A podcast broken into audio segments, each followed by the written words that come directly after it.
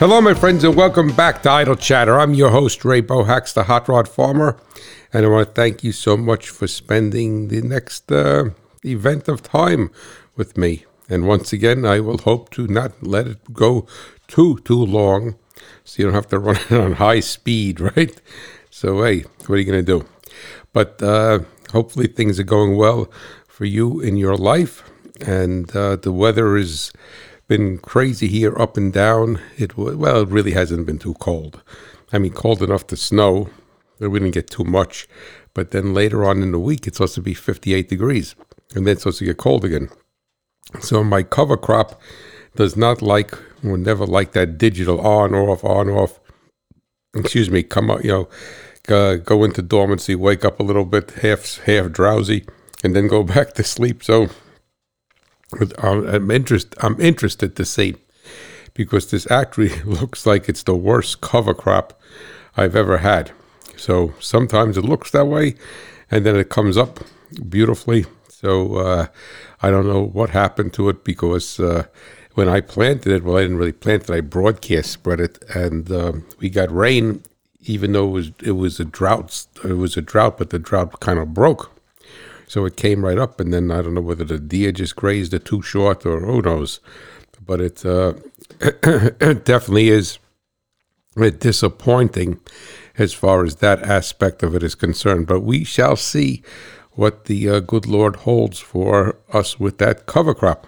And uh, hopefully, you guys had a chance to check out a couple of those on the road podcasts and uh, I think that you will enjoy them. And I have a couple of other potential guests lined up, and uh, hopefully we make it happen with them also.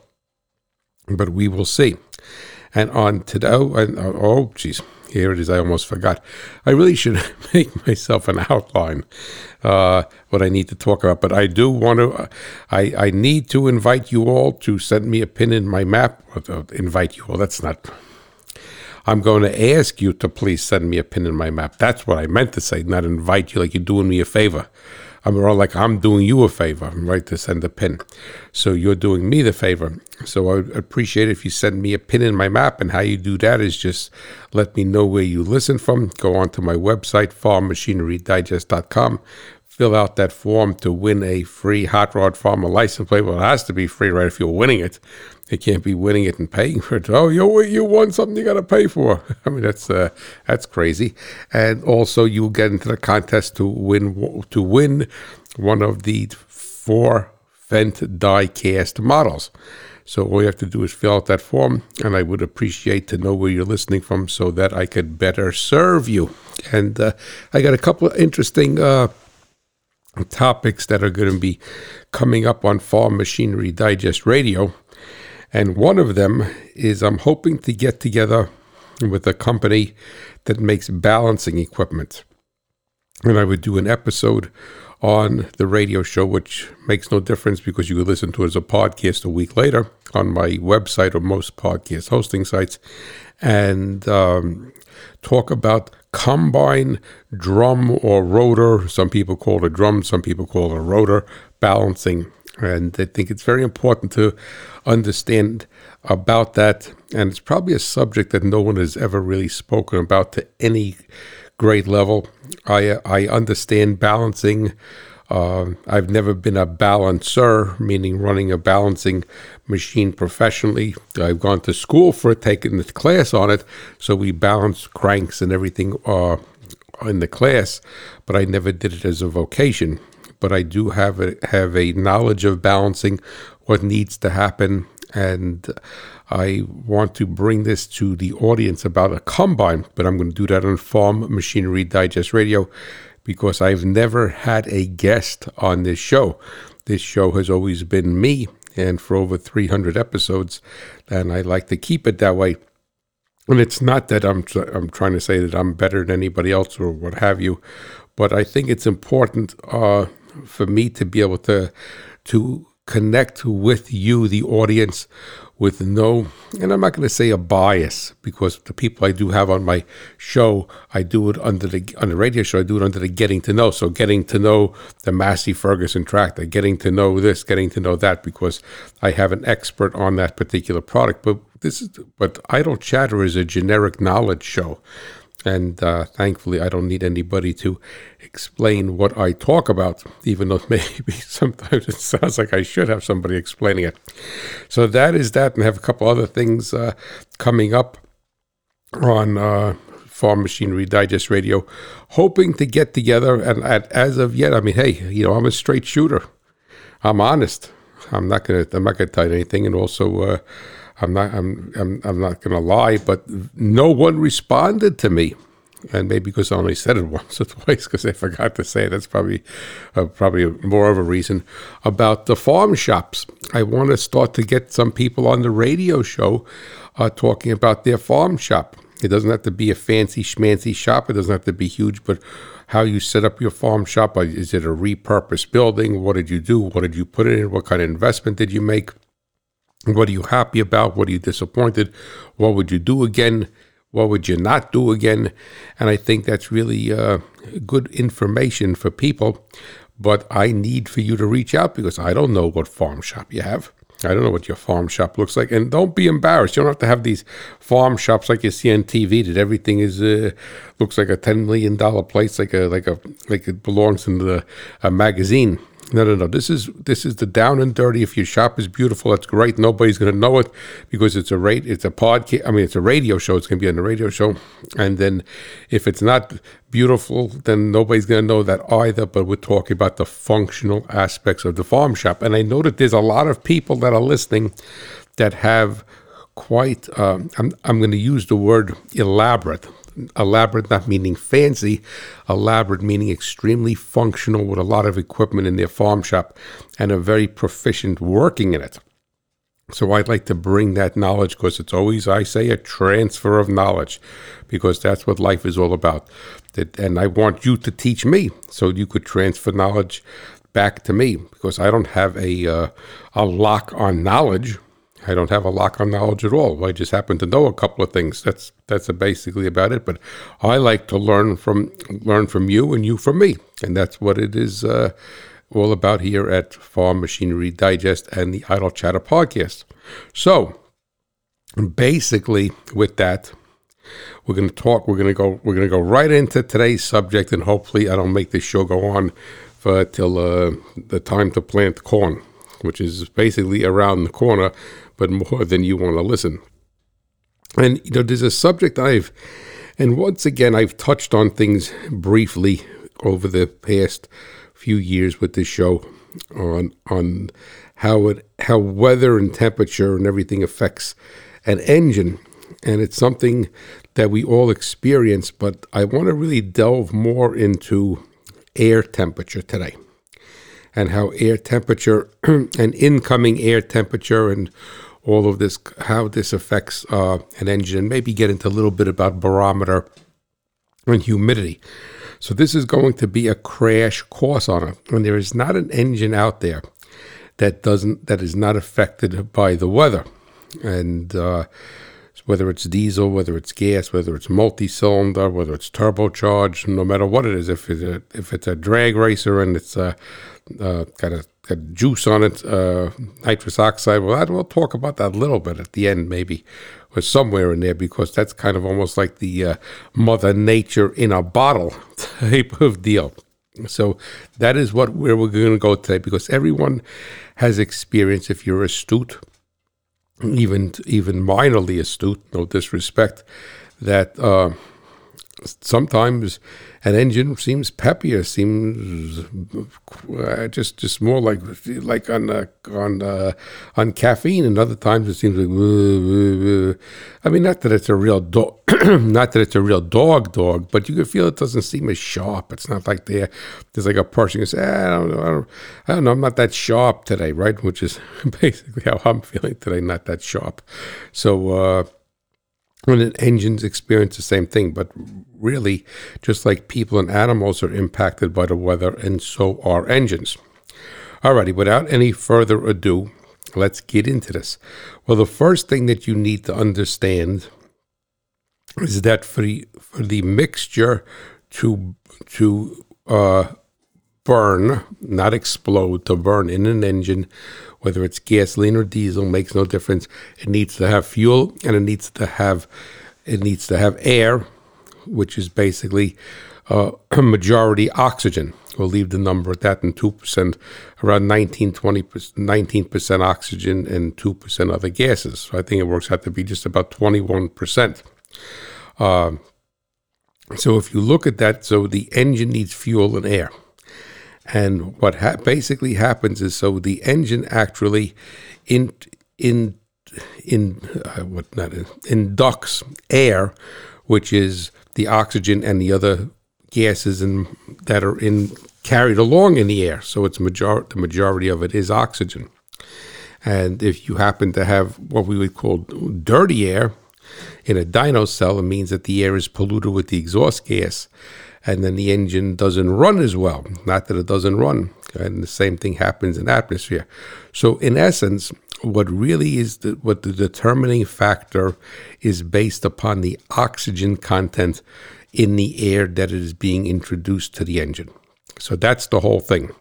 So if you have a higher level of oxygen content, then you have a better chemical to mechanical energy conversion rate, regardless of anything else. So you need the oxygen and then you need to have the proper amount of fuel to let all of that oxygen be consumed.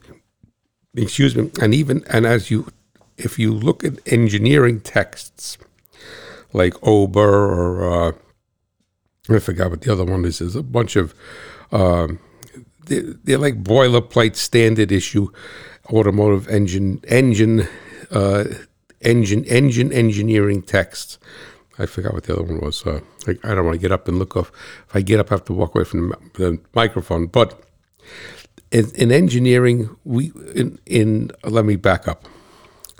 In this level, the farm shop level, the mechanic level, the drag racer level, the enthusiast level, whatever it may be, the farmer level, whatever you want to call it, not anything other than engineering. We'll say the engine is rich, the engine is lean, all right, but they do not look at it that way. They identify it as as uh, as excess air or or air or air deficient, deficient air. So excess air would be too much air, which we would call, qualify as a lean mixture, and then oxygen deficient, they would say, is is a rich mixture. So there's not enough oxygen, and the amount of oxygen we'll use that because that's the true. That's what actually is com, uh, taking part in the combustion. The amount of oxygen is going to determine the air fuel ratio because the air fuel ratio is a is a ratio of fuel to we say air. People use those terms interchangeably, so and they bounce back and forth, which gets confusing to the layperson. So we say excess air, and then we say oxygen deficient. We don't say air deficient. We don't say we don't say excess oxygen. They say excess air and or oxygen deficient. So here it is. They're two different things, air and oxygen, but the industry kind of uses them back and forth. So if I in this podcast today, if I bounce back and forth, know that even though it's not technically correct, it's a common colloquialism that is used. All right, so we say we have an air leak. We don't say we have an oxygen leak. So, because it's really that's what the engine is ingesting. So, in essence, the first couple of things we have to realize is that it, everything is based upon oxygen because we can control the amount of fuel. And it doesn't make any difference whether it's a carburetor, whether it's throttle body injection, whether it's a gasoline port injection, whether it's a diesel, direct injection diesel, pump line nozzle diesel, makes no difference.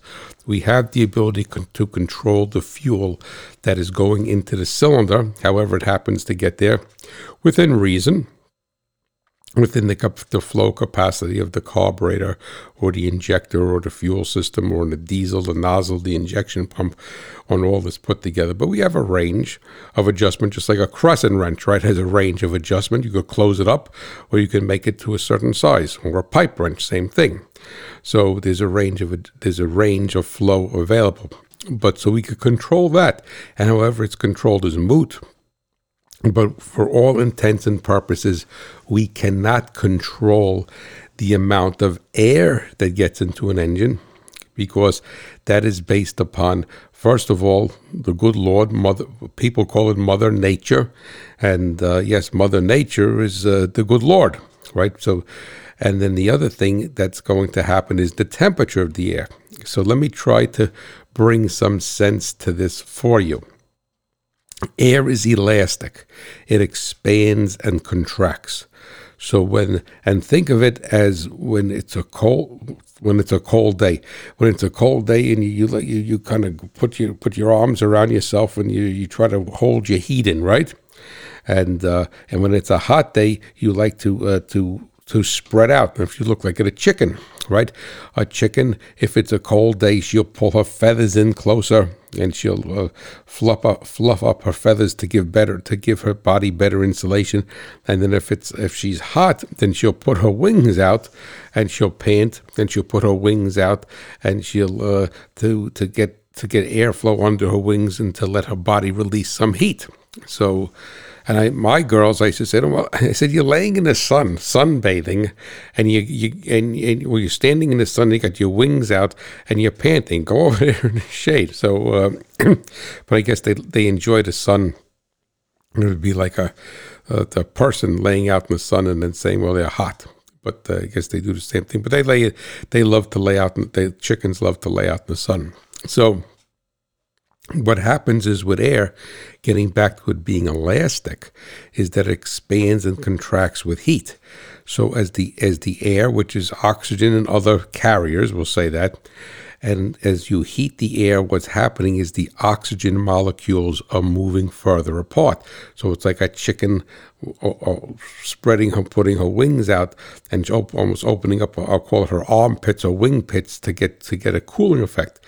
And then when the air is colder, the air becomes condensed. The uh, just like you huddle together and close, you know, close, put your arms around yourself, trying to keep warm.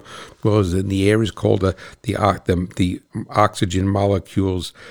I don't want to say shrink; they pull in closer to one another. So they heat and they they heat, they contract and they expand, and that's why we like to say when we're talking about calibrations on engines, that air is elastic. So they, they call that the elastic, the ability to expand and contract. And that's why most engines use even uh, a lot of tier 4 diesels today use what is called the mass airflow sensor.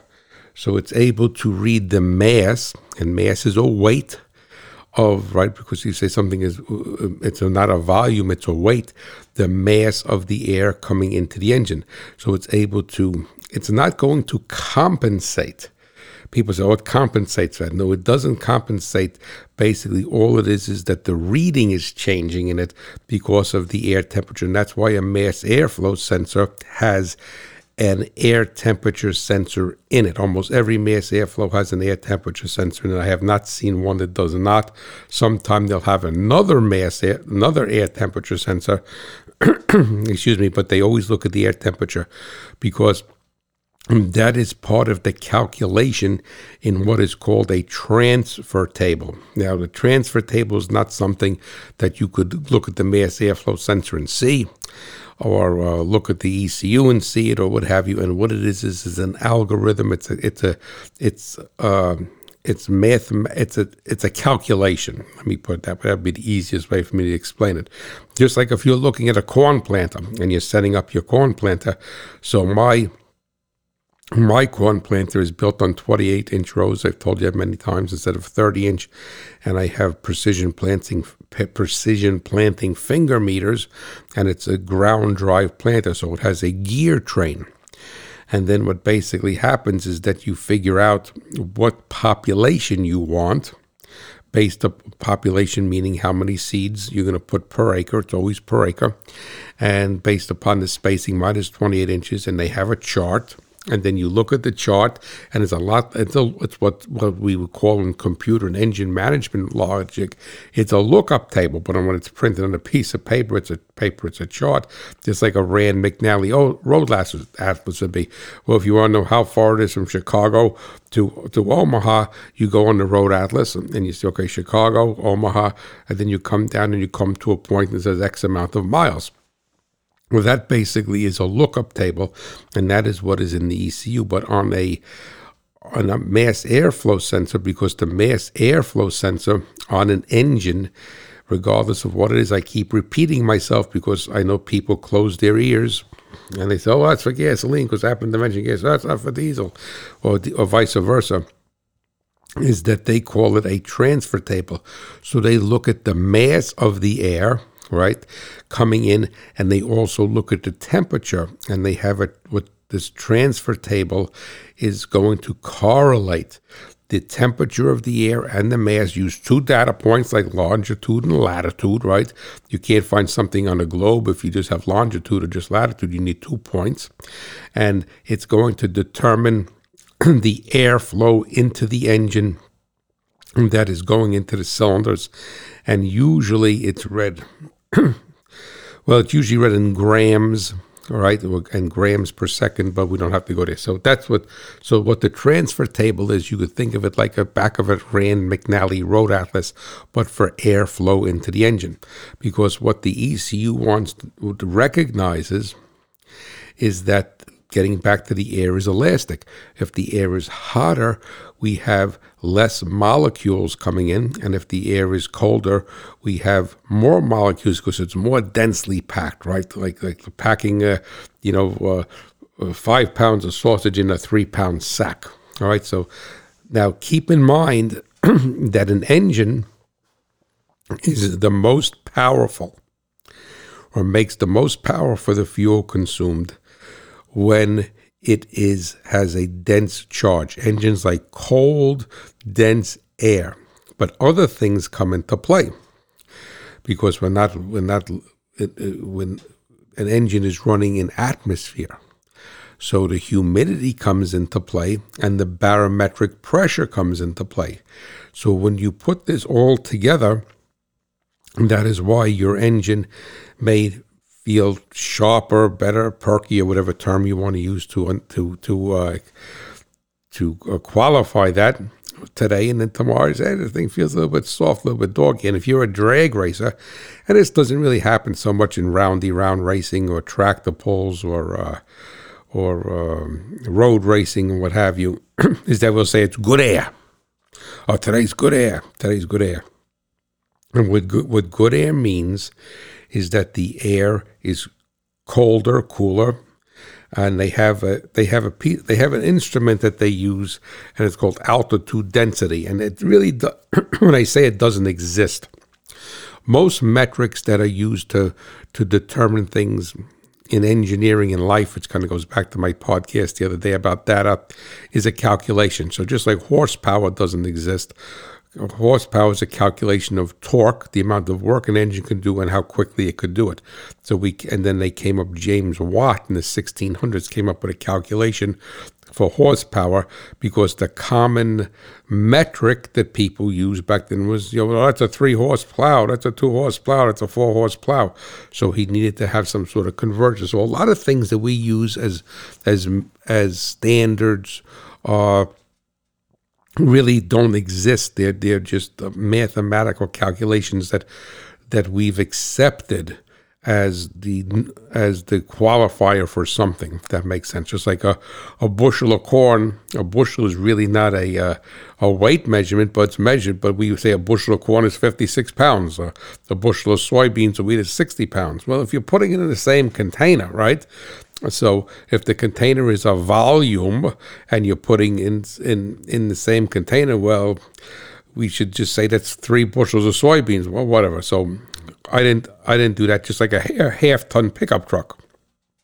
Well, a half ton pickup truck is actually meaningless because or half tons or three quarter tons or one ton.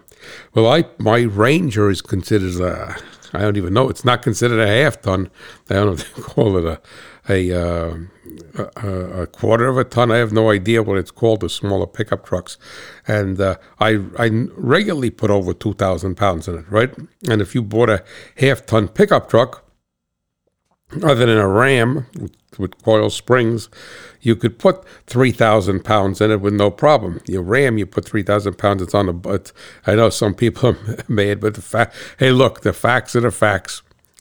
All right, so the thing is that no Ram 1500 is carrying 3,000 pounds without air shocks in it. All right, so the thing is that uh, it's on a bumper with sparks dragging. but you say to yourself, well, it's a, half ton pickup. It should, it should only take a thousand pounds. So, as a, to not belabor this, in life we have different different ways of measuring things, and you could just look at something very common like the temperature scale. The Fahrenheit temperature scale, water freezes at 32 degrees. The Celsius temperature scale, it freezes at zero degrees, which actually makes more sense if you look at it that way. But, excuse me, we get a drink of water. excuse me, but if you uh, grew up thinking Celsius or grew up thinking Fahrenheit, then you're going to think that way regardless. So, in essence, we need to recognize when we're doing a calibration on fuel injection that the air is elastic, expands and contracts. But you say, well, what happened with a carburetor? Well, the carburetor kind of did the carburetor did the same thing almost naturally. Um, I spoke about a, a, mass airflow sensor on fuel injection. Well, the most accurate mass airflow sensor in the world is probably a carburetor because it inherently works upon on the pressure differential, but it does not have the ability to tweak the amount of fuel for the amount of oxygen.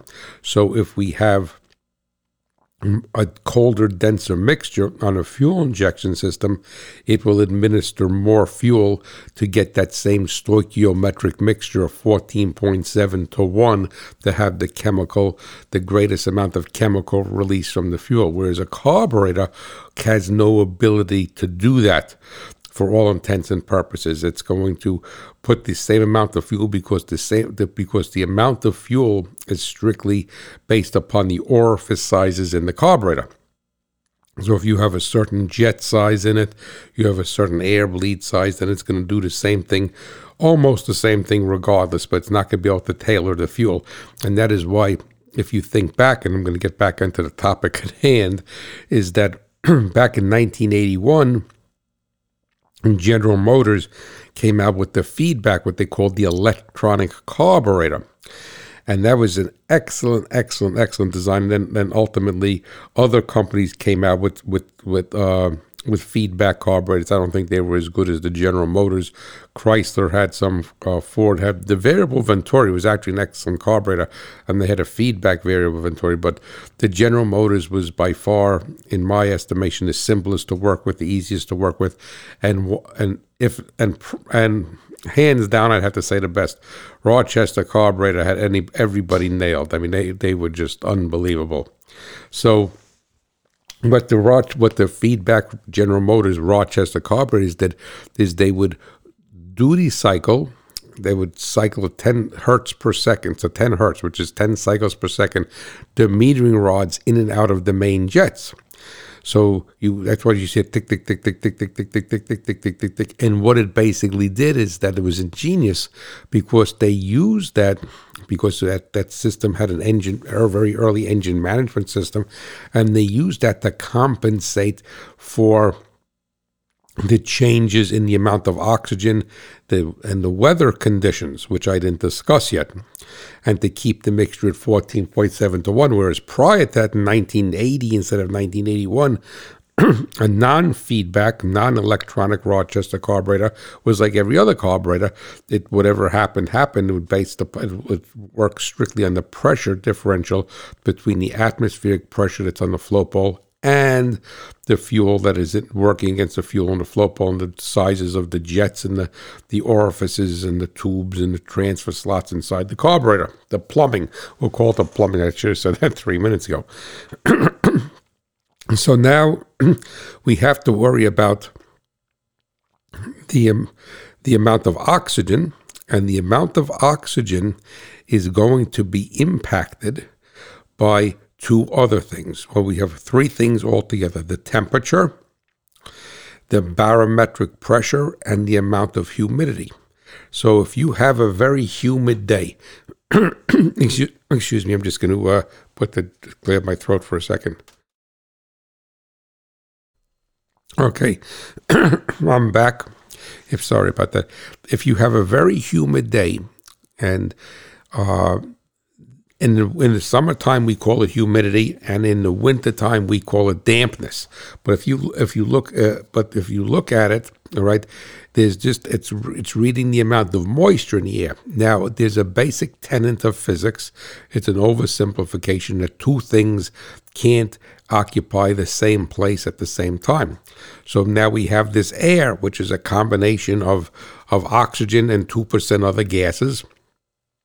And now we have air that is very, very laden with moisture, so it's very humid.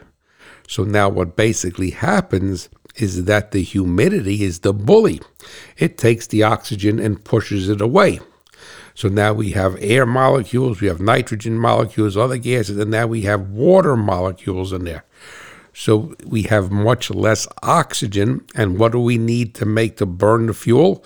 We don't need to, to have the chemical to mechanical energy exchange. We need oxygen because the fuel's not going to burn with water. It needs to have oxygen.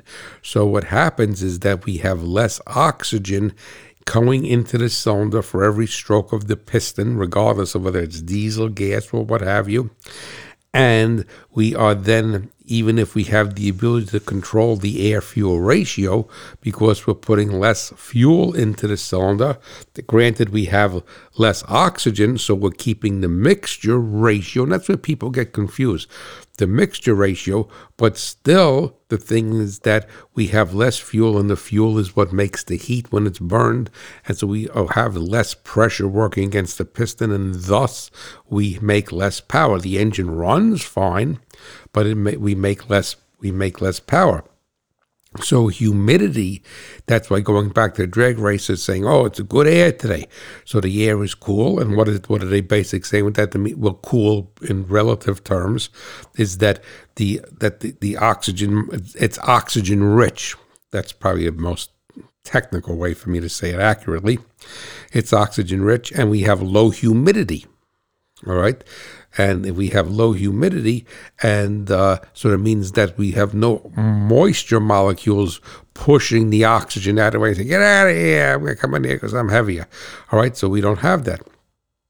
So we basically, to recap, as we start to move forward, so the uh, the temperature of the air and what is the temperature basically going to do? It's going to displace and push out the oxygen molecules because it's going to like my chickens with their wings out to get some air, right? To cool uh, air to cool off. So it's going to so it's going to be less dense. And then if we have humidity, and we have a lack of humidity, then we're going to have more oxygen molecules because of uh, no moisture. If we have very heavy, heavily laden air with humidity, with moisture, we're pushing the oxygen molecules out. All right. And then the third thing that's coming into play is the barometric pressure. So now the barometric pressure is the weight of the of the atmosphere onto the earth. I'm if somebody's a weatherman, I know that's not hundred percent correct, but for this, for for this, it is is good enough. All right, because you have to remember two things is that on a carbureted application, the weight of the atmospheric pressure is what is working against the float bowl to feed fuel through the passages, the plumbing of the carburetor. You say, Well, I don't have a carburetor, I got fuel injection, or I got a diesel. Well, the other aspect that the atmosphere serves is it fills the cylinders with air because if we have because the just like the carburetor works on the dis, on the differential, the difference between atmospheric pressure and the fuel in the float bowl pushing. All right, the atmospheric pressure is pushing, pushing like you push, you know, like you're, you're pushing something with a tractor, and then the other thing that comes into play, which a lot of people don't recognize, is that the way an engine fills its cylinders is through the pressure differential. And I've discussed this on my show the pressure differential between the low pressure region, all right, and what a lot of people would call it a vacuum. And by definition, a vacuum is anything that's less than atmospheric pressure. So, really, the idea of a vacuum changes based upon how much at- atmospheric pressure you have. What's a, what is a, what a vacuum is in Death Valley, or I should say, up in Denver, is not a vacuum in Death Valley because Death Valley has such a low altitude that there's more atmosphere pushing down, so we have more atmospheric pressure. All right, so the higher you go, the less pressure there is. So the way the cylinder is filled is that the piston moving down with the ring package is actually causing a low pressure region and it is and then the atmospheric pressure is pushing the air into the cylinder forget about the fuel at this particular point the air into the cylinder so now let's try to put this all together.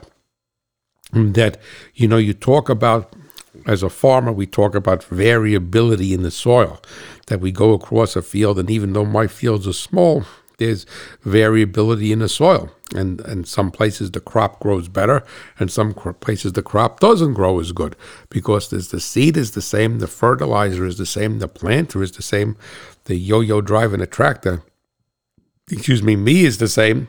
So what is different is that the soil variability, the composition of the soil, the amount of organic matter, the, the CEC of the soil, the tilth of the soil, everything. So there's, there's soil variability. And the whole idea is that it may not be that variable, but it does have a certain level of variability. And every farmer recognizes that who has done soil tests or is trying to figure out why does the corn not look so good over here, right? But just like when you plant a crop, and I always reference corn because that's the crop that I grow, is that if you go nearer my hedgerows and I have trees there, then that corn doesn't grow as well on one side of the field because the trees are shadowing it. So we have to look at it and say, well, is it soil variability or is it the amount of sun that can be harvest because at a certain time of day it gets shadowed there, doesn't have the intense sun. And that's why my crop grows the best, like anybody's crop grows the best when it's in the middle of the field and has the most amount of ultraviolet and uh, heat units and uh, photosynthesis is probably the most accurate thing for me to say. So if, if you got a big 10,000 acre field, a 1,000 acre field, and you have no trees around there, then you have a lot less variability as far as the sun is concerned. You may have soil variability, but you have a lot less variability as far as photosynthesis is concerned. Well, the same thing happens with an engine. And a few weeks back, I was talking about cylinder, the cylinder combustion variability. All right, but now what we're talking about is weather variability, temperature variability, and all these things that come together. So, when you have a lot of moisture in the air, then the air fuel ratio is going to be skewed, and the engine is going to be pumping pumping air instead of oxygen. Air, and then what happens is that if you have the barometric pressure changes, then you're going to have less less cylinder fill, which we measure as volumetric efficiency. All right, which is the amount of of air filling the, the cylinder because you would think, well, if it's a 300 cubic inch motor, it's filling the cylinders up to the top, like filling up your coffee cup to the brim. It does not because the engine does not have the ability naturally aspirated meaning when they say naturally aspirated it's the pressure differential. There's no there's no artificial means of filling the cylinders and what the artificial means is a turbocharger or a supercharger. So we put this all together and the fact is that just like you have soil variability and yield variability, a farmer has a yield map. Oh man, over here I got 500 bushels per acre. Over here I only got 300 bushels per acre. He may not have an acre like that.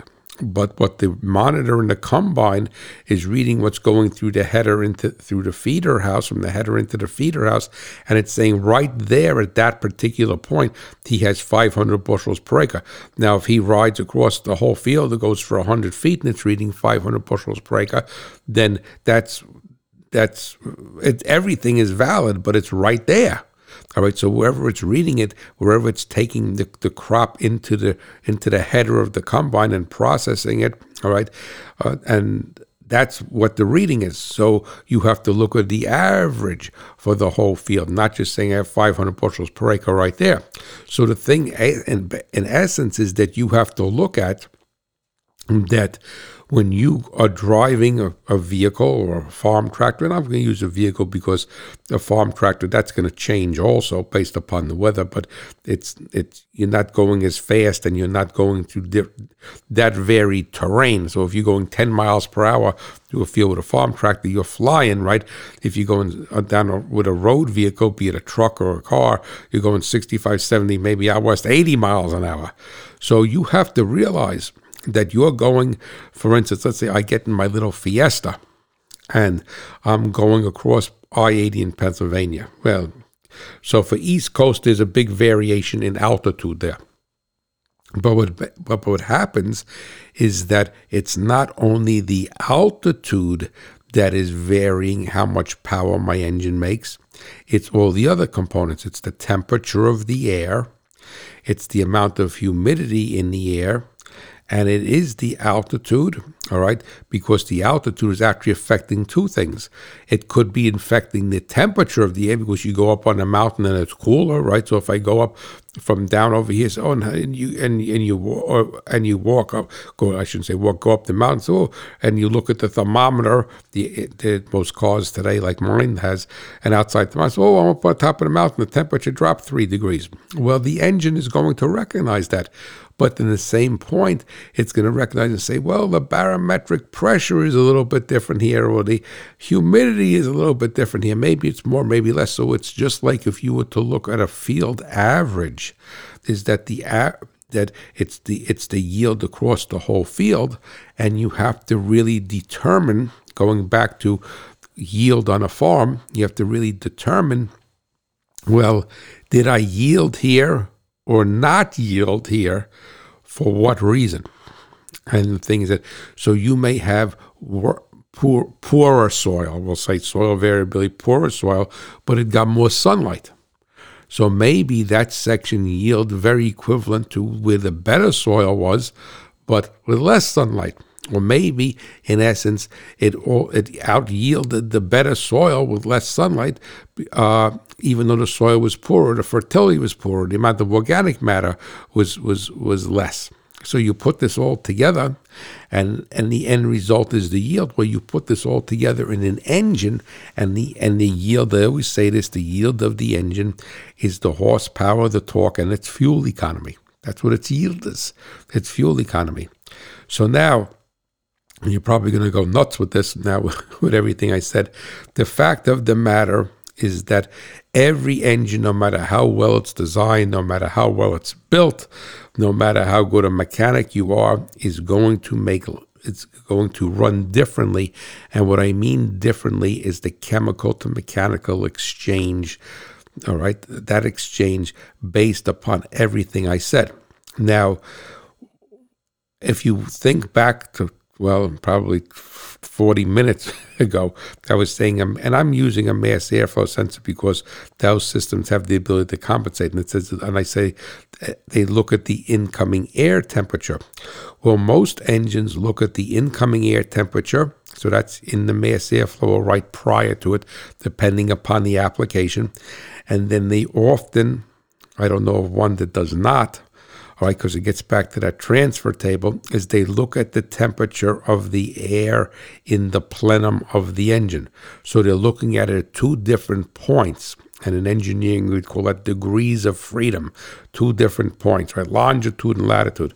Because we say, okay, we have and I'll I'll use the um, uh, English system, the American system, because I'm comfortable with that. So we have 30 degree air coming into the engine. Okay, that's going through our mass airflow. So our mass airflow sensor is using that through the transfer table to determine.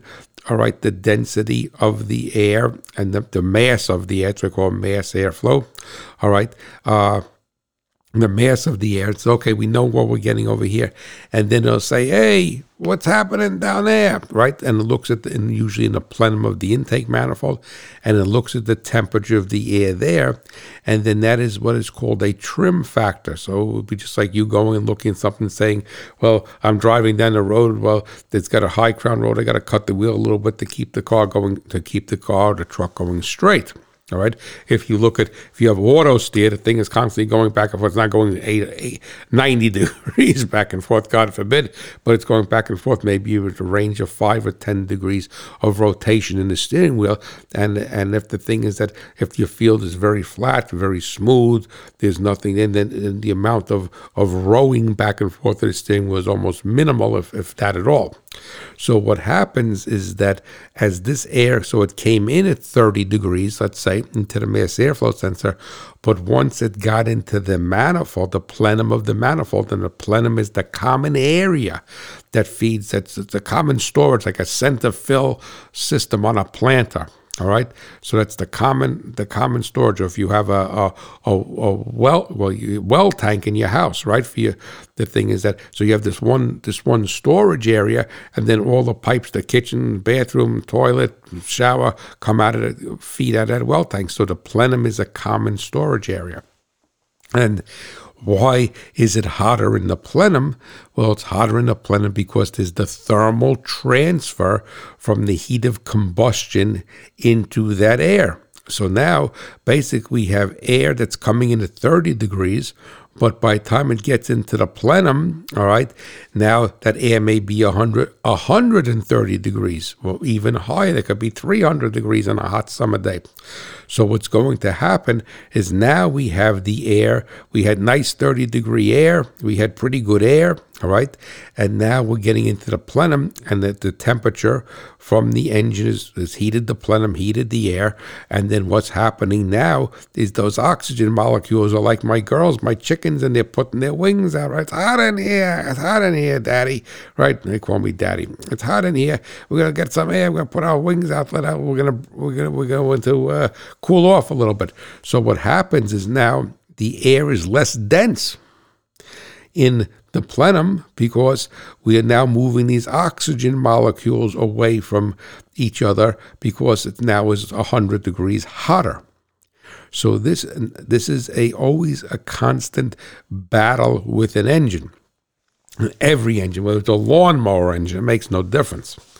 So the thing is the using that, keeping that in mind, that there is a general rule of thumb there's a rule that for every 10 degrees Fahrenheit, now we're not talking about barometric pressure, what I said, we're not talking about humidity, all right, we're just talking about temperature alone. For every 10 degrees Fahrenheit that the incoming air that the let me shouldn't say incoming the air that is being fed to the cylinders is more accurate all right? That the air that is being fed to the cylinders changes that the engine's power is altered by 1% that's 1 o n e 1% so and as the air is colder the power goes up by 1% as the air is heated the power goes down by 1% all right.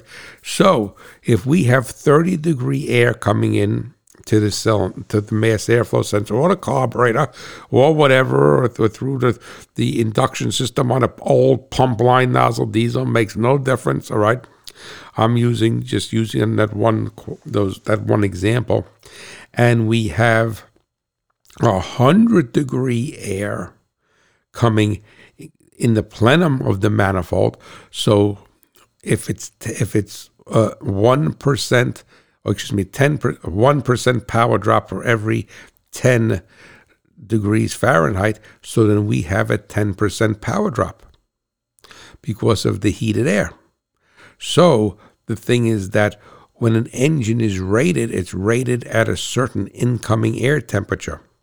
So the so we, it, and when they dyno it, they have a correction factor and says, okay, we're looking at the air coming in, and we have this air coming in, and the main look at it in the plenum, it's judging it that way, and that they mathematically change the numbers, all right, and uh, on the dyno sheet because it's correcting for that air temperature.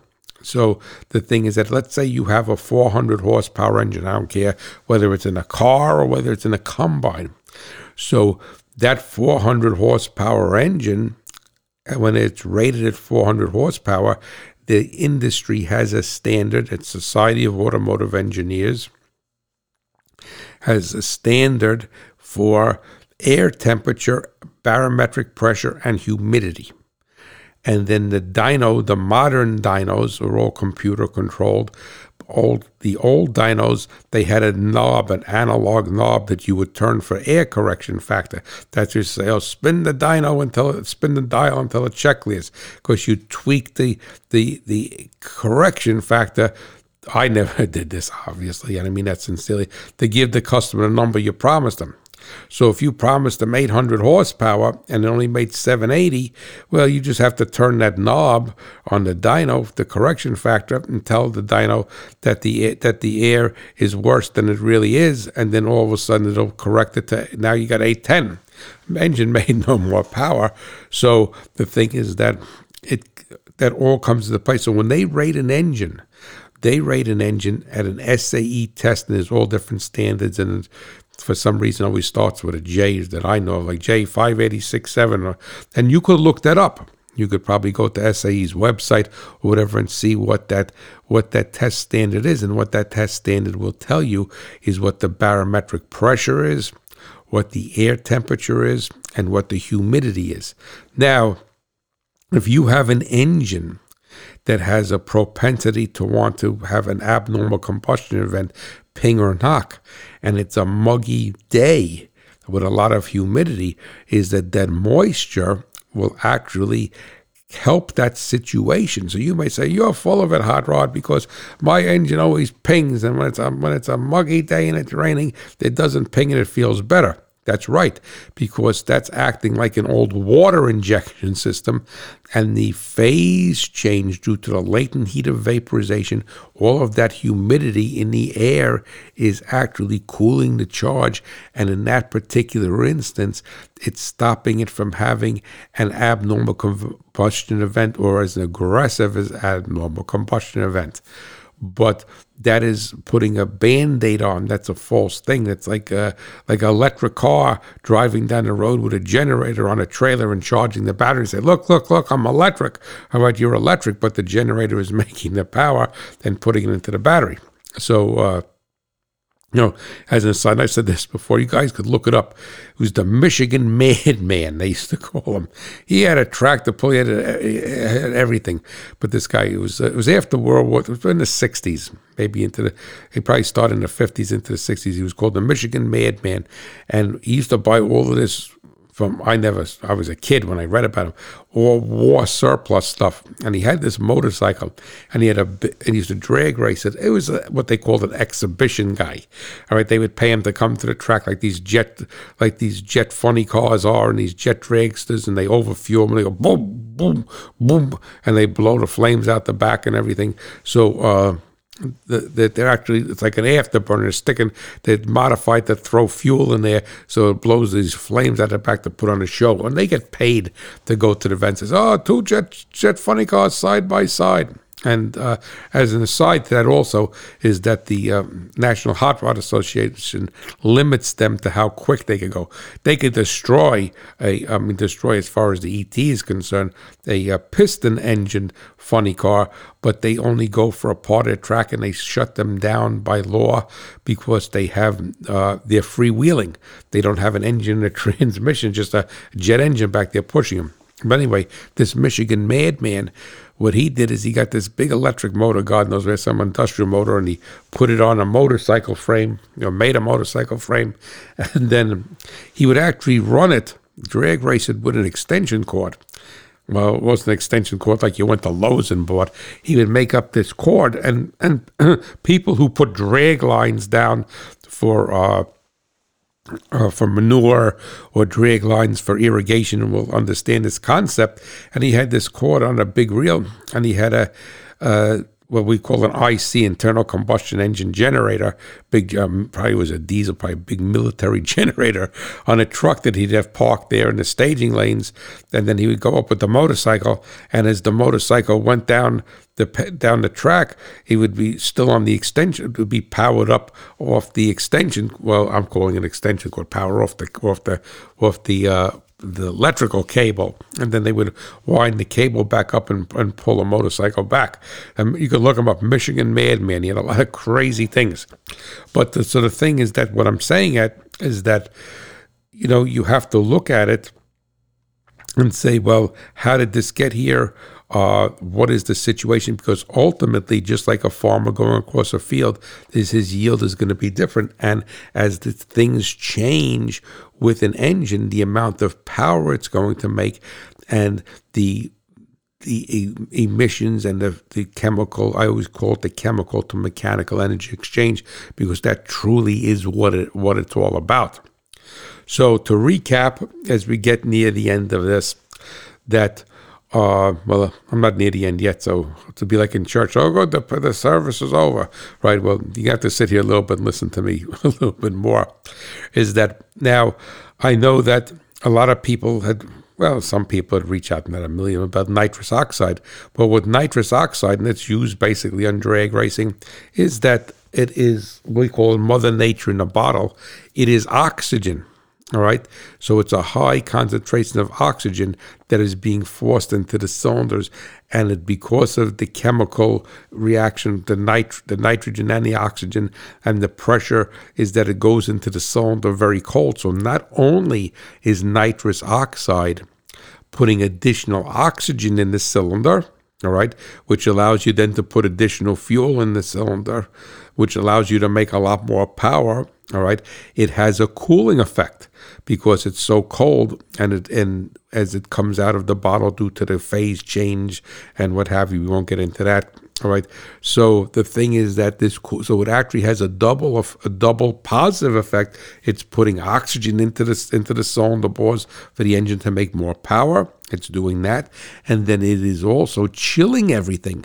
So every so the natural oxygen that's coming in all right through the pumping of the pistons is now actually condensing even more, and that chilling effect and the oxygen and the turbulence it causes requires more fuel and less ignition time because the burn speed, we did a show a couple of weeks ago about burn speed versus flame speed. All right. So, so the burn speed becomes accelerated because it's because of those because of those factors that I just spoke about. So that is why you have to have the engine, not you have to have, the engine wants less ignition lead uh, when nitrous is being evoked. People say retarding the timing. Yes, well, it's retarding the timing from the optimum without nitrous. So you're not really retarding the timing. It's basically saying, okay, that this is the amount of timing that the engine wants with nitrous and without nitrous. So if it always, let's say, arguably always ran on nitrous, you had a 10,000 gallon tanker following following the uh, the engine, the truck, the car, whatever it may be, then that would be the timing. But since it's less timing than we want from normally aspirated conditions, then we call it retarding the timing. But it's really not retarding the timing. It's the optimal amount of, uh, it's the optimal timing, the initiation of the ionization voltage, ionization of the spark plug based upon the conditions there. So when we say retard the timing, well, it's retarded from where it was without nitrous. So that is what that does. So it's that's why it's called a power adder because it's adding power by putting more oxygen into the cylinders and the cooling effect. And now if we go to the turbocharger side or supercharger side, right? But farm equipment diesel engines are turbocharged. Back the old Detroit diesels, anybody I love I love those. They were supercharged and turbocharged. So they they were they were covering both bases as far as filling the cylinders are concerned. And what that what it does, and it's called generically forced induction. So you're forcing the air into the cylinders. So what basically happens is that you are making up to a certain extent uh, this the the the atmospheric conditions that are going to impact the cylinder fill based upon the barometric pressure. But the heating element still comes into play. And that is why the a diesel engine or a supercharged engine, gas or diesel, we'll stick with that for diesel.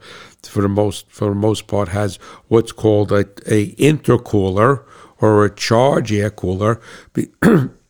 it's really an intercooler.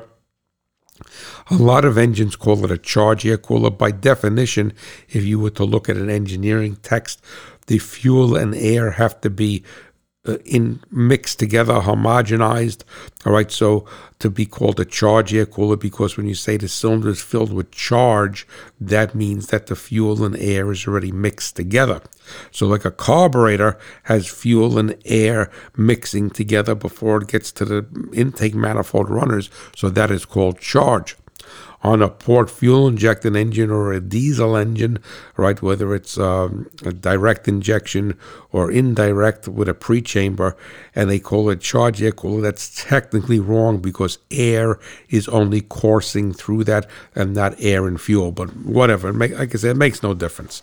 All right. So, but the proper name is intercooler if there's no homogenized fuel and air going through it.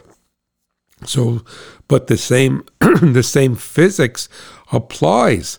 Is that for every ten degrees Fahrenheit that we're going to change the temperature of the air, we're going to impact power by one percent. So on a turbocharged engine, there's two things that are happening. Number one, it is exhaust driven, so you have thermal transfer from the turbine side, which is the exhaust side. Some people call it the hot side into the compressor side, and some people call it the cold side. All right, the whole idea is to limit that, but you're going to have some, but the actual compression of the air, squeezing those air molecules, making the air denser, all right, is uh, is going to heat the air. So how is it heating it? So it's actually a catch 22 because you're squeezing the air together, right? And now the friction of the air molecules, all right, so which is oxygen and, and two percent other gases rubbing against each other, being squeezed in there, right, is going to is going to raise the temperature. So that is why they have an intercooler. So they're trying to they're going to compress the air, and then they're going to put it through this heat exchanger because an intercooler is a heat exchanger. It's going to exchange heat all right. And because hot goes to cold, so if the air is very hot from the compression of the molecules, and on other things, it's still it's starting out hot, right? It's starting to, all the other aspects of the barometric pressure, the humidity in the air, and the temperature of the incoming air that I discussed a half hour ago are still valid with a turbocharged engine. The only thing is the turbocharger is making up for a little bit of that and negating it.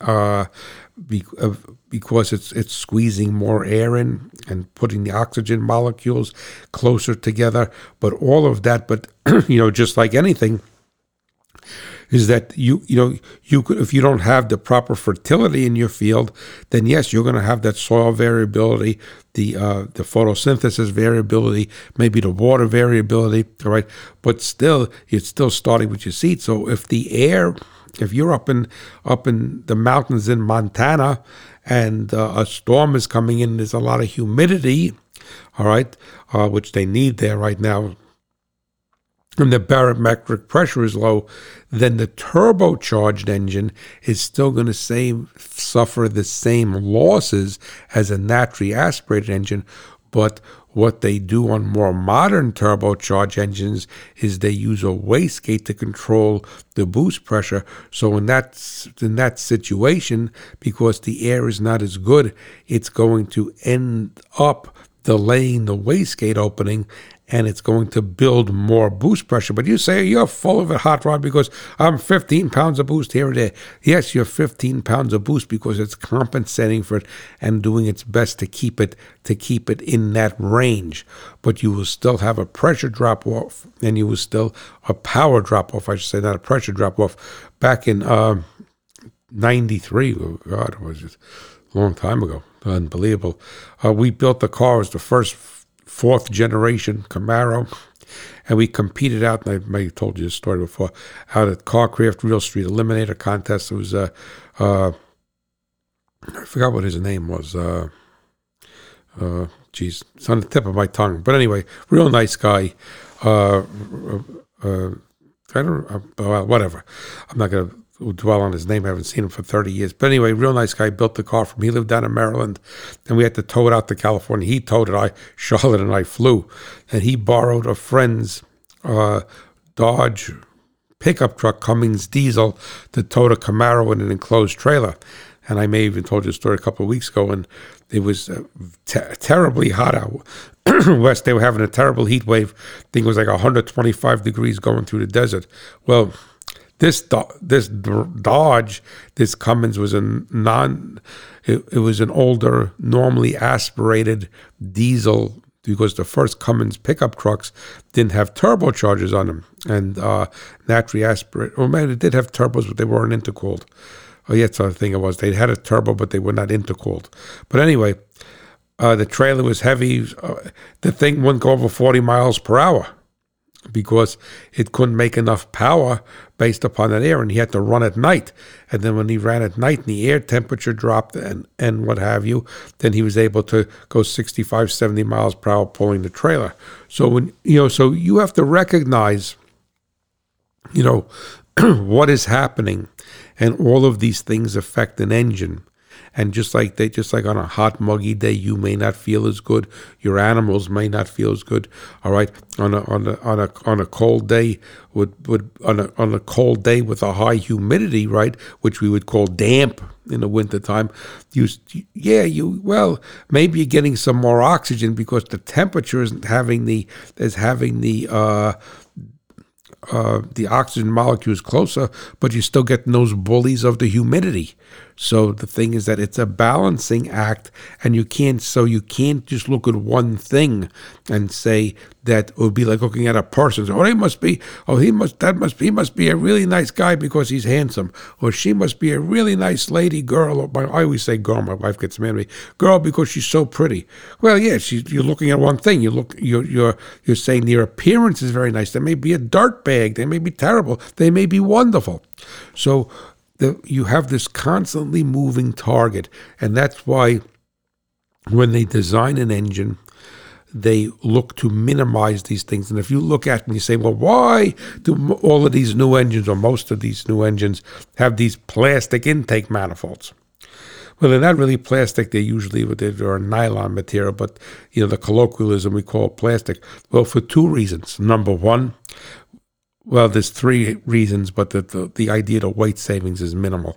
But the idea is that number one, the main reason for a take the proper term is composite intake manifold is that there's less heat transfer from underneath the hood uh, into the incoming air. Remember, we spoke about that a few minutes ago, saying that we look at the air temperature coming into the engine and we look at the air temperature in the plenum.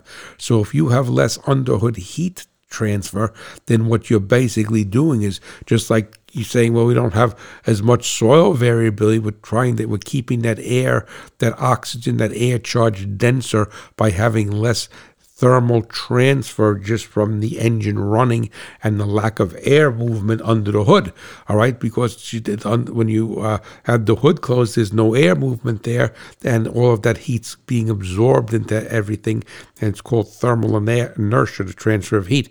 And the other aspect of the composite intake manifold is that the surface inside is smoother than a metal or aluminum casting, and that allows better airflow so we were able to limit the thermal transfer and limit and limit the frictional flow loss from the roughness of a cast aluminum or cast iron or whatever it may be intake manifold. Never a cast iron. Well, you'll find cast iron intake manifolds on diesels. So you put that all together. But to put closure to this is that you have to recognize that just like the just like with planting a crop, that there's many things that come into play. And the yield of an engine is based upon its design, its function, its ability to pump air, but also these other variables that we cannot control. The temperature of the incoming air, the humidity of the incoming air, the amount of moisture, and also the barometric pressure.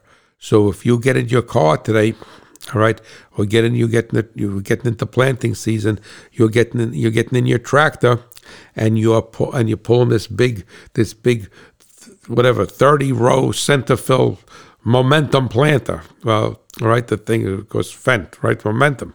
So the thing you're pulling this big planter through heavy ground, all right, and that tractor is working, and you say, "Geez, it seems to be working a little bit harder today than it did than it than it used to." Well, what is the temperature? What's the barometer? What's the what's the amount of humidity? And uh, if you have a some sort of you know, we spoke about data acquisition or some sort of data display in your farm equipment, then you will see if you start to, and I spoke about that last week, reading the data, interpreting the data, if you have the ability to read the load on the engine, uh, they're unthrottled, so you can't read throttle angle on a diesel, but you could determine these different things, and then you could start to see this correlation of the temperature uh, the humidity and the amount of and the barometric pressure in how the engine is performing. So, like I said, it's going to run fine, but it's going to be down on power, down on fuel economy, and all and all of that coming together. And there is nothing wrong with it. So I want to thank you so much for listening. If you have any questions, as usual, please feel free to reach out to me, Hot Rod Farmer at farmmachinerydigest.com. And now you could make sense of it you could get that's a man a good air today, right? Because empirically you'll start to know when how the engine runs, how it feels, that the air is good without looking at any instrumentation. Have a blessed day. Bye bye.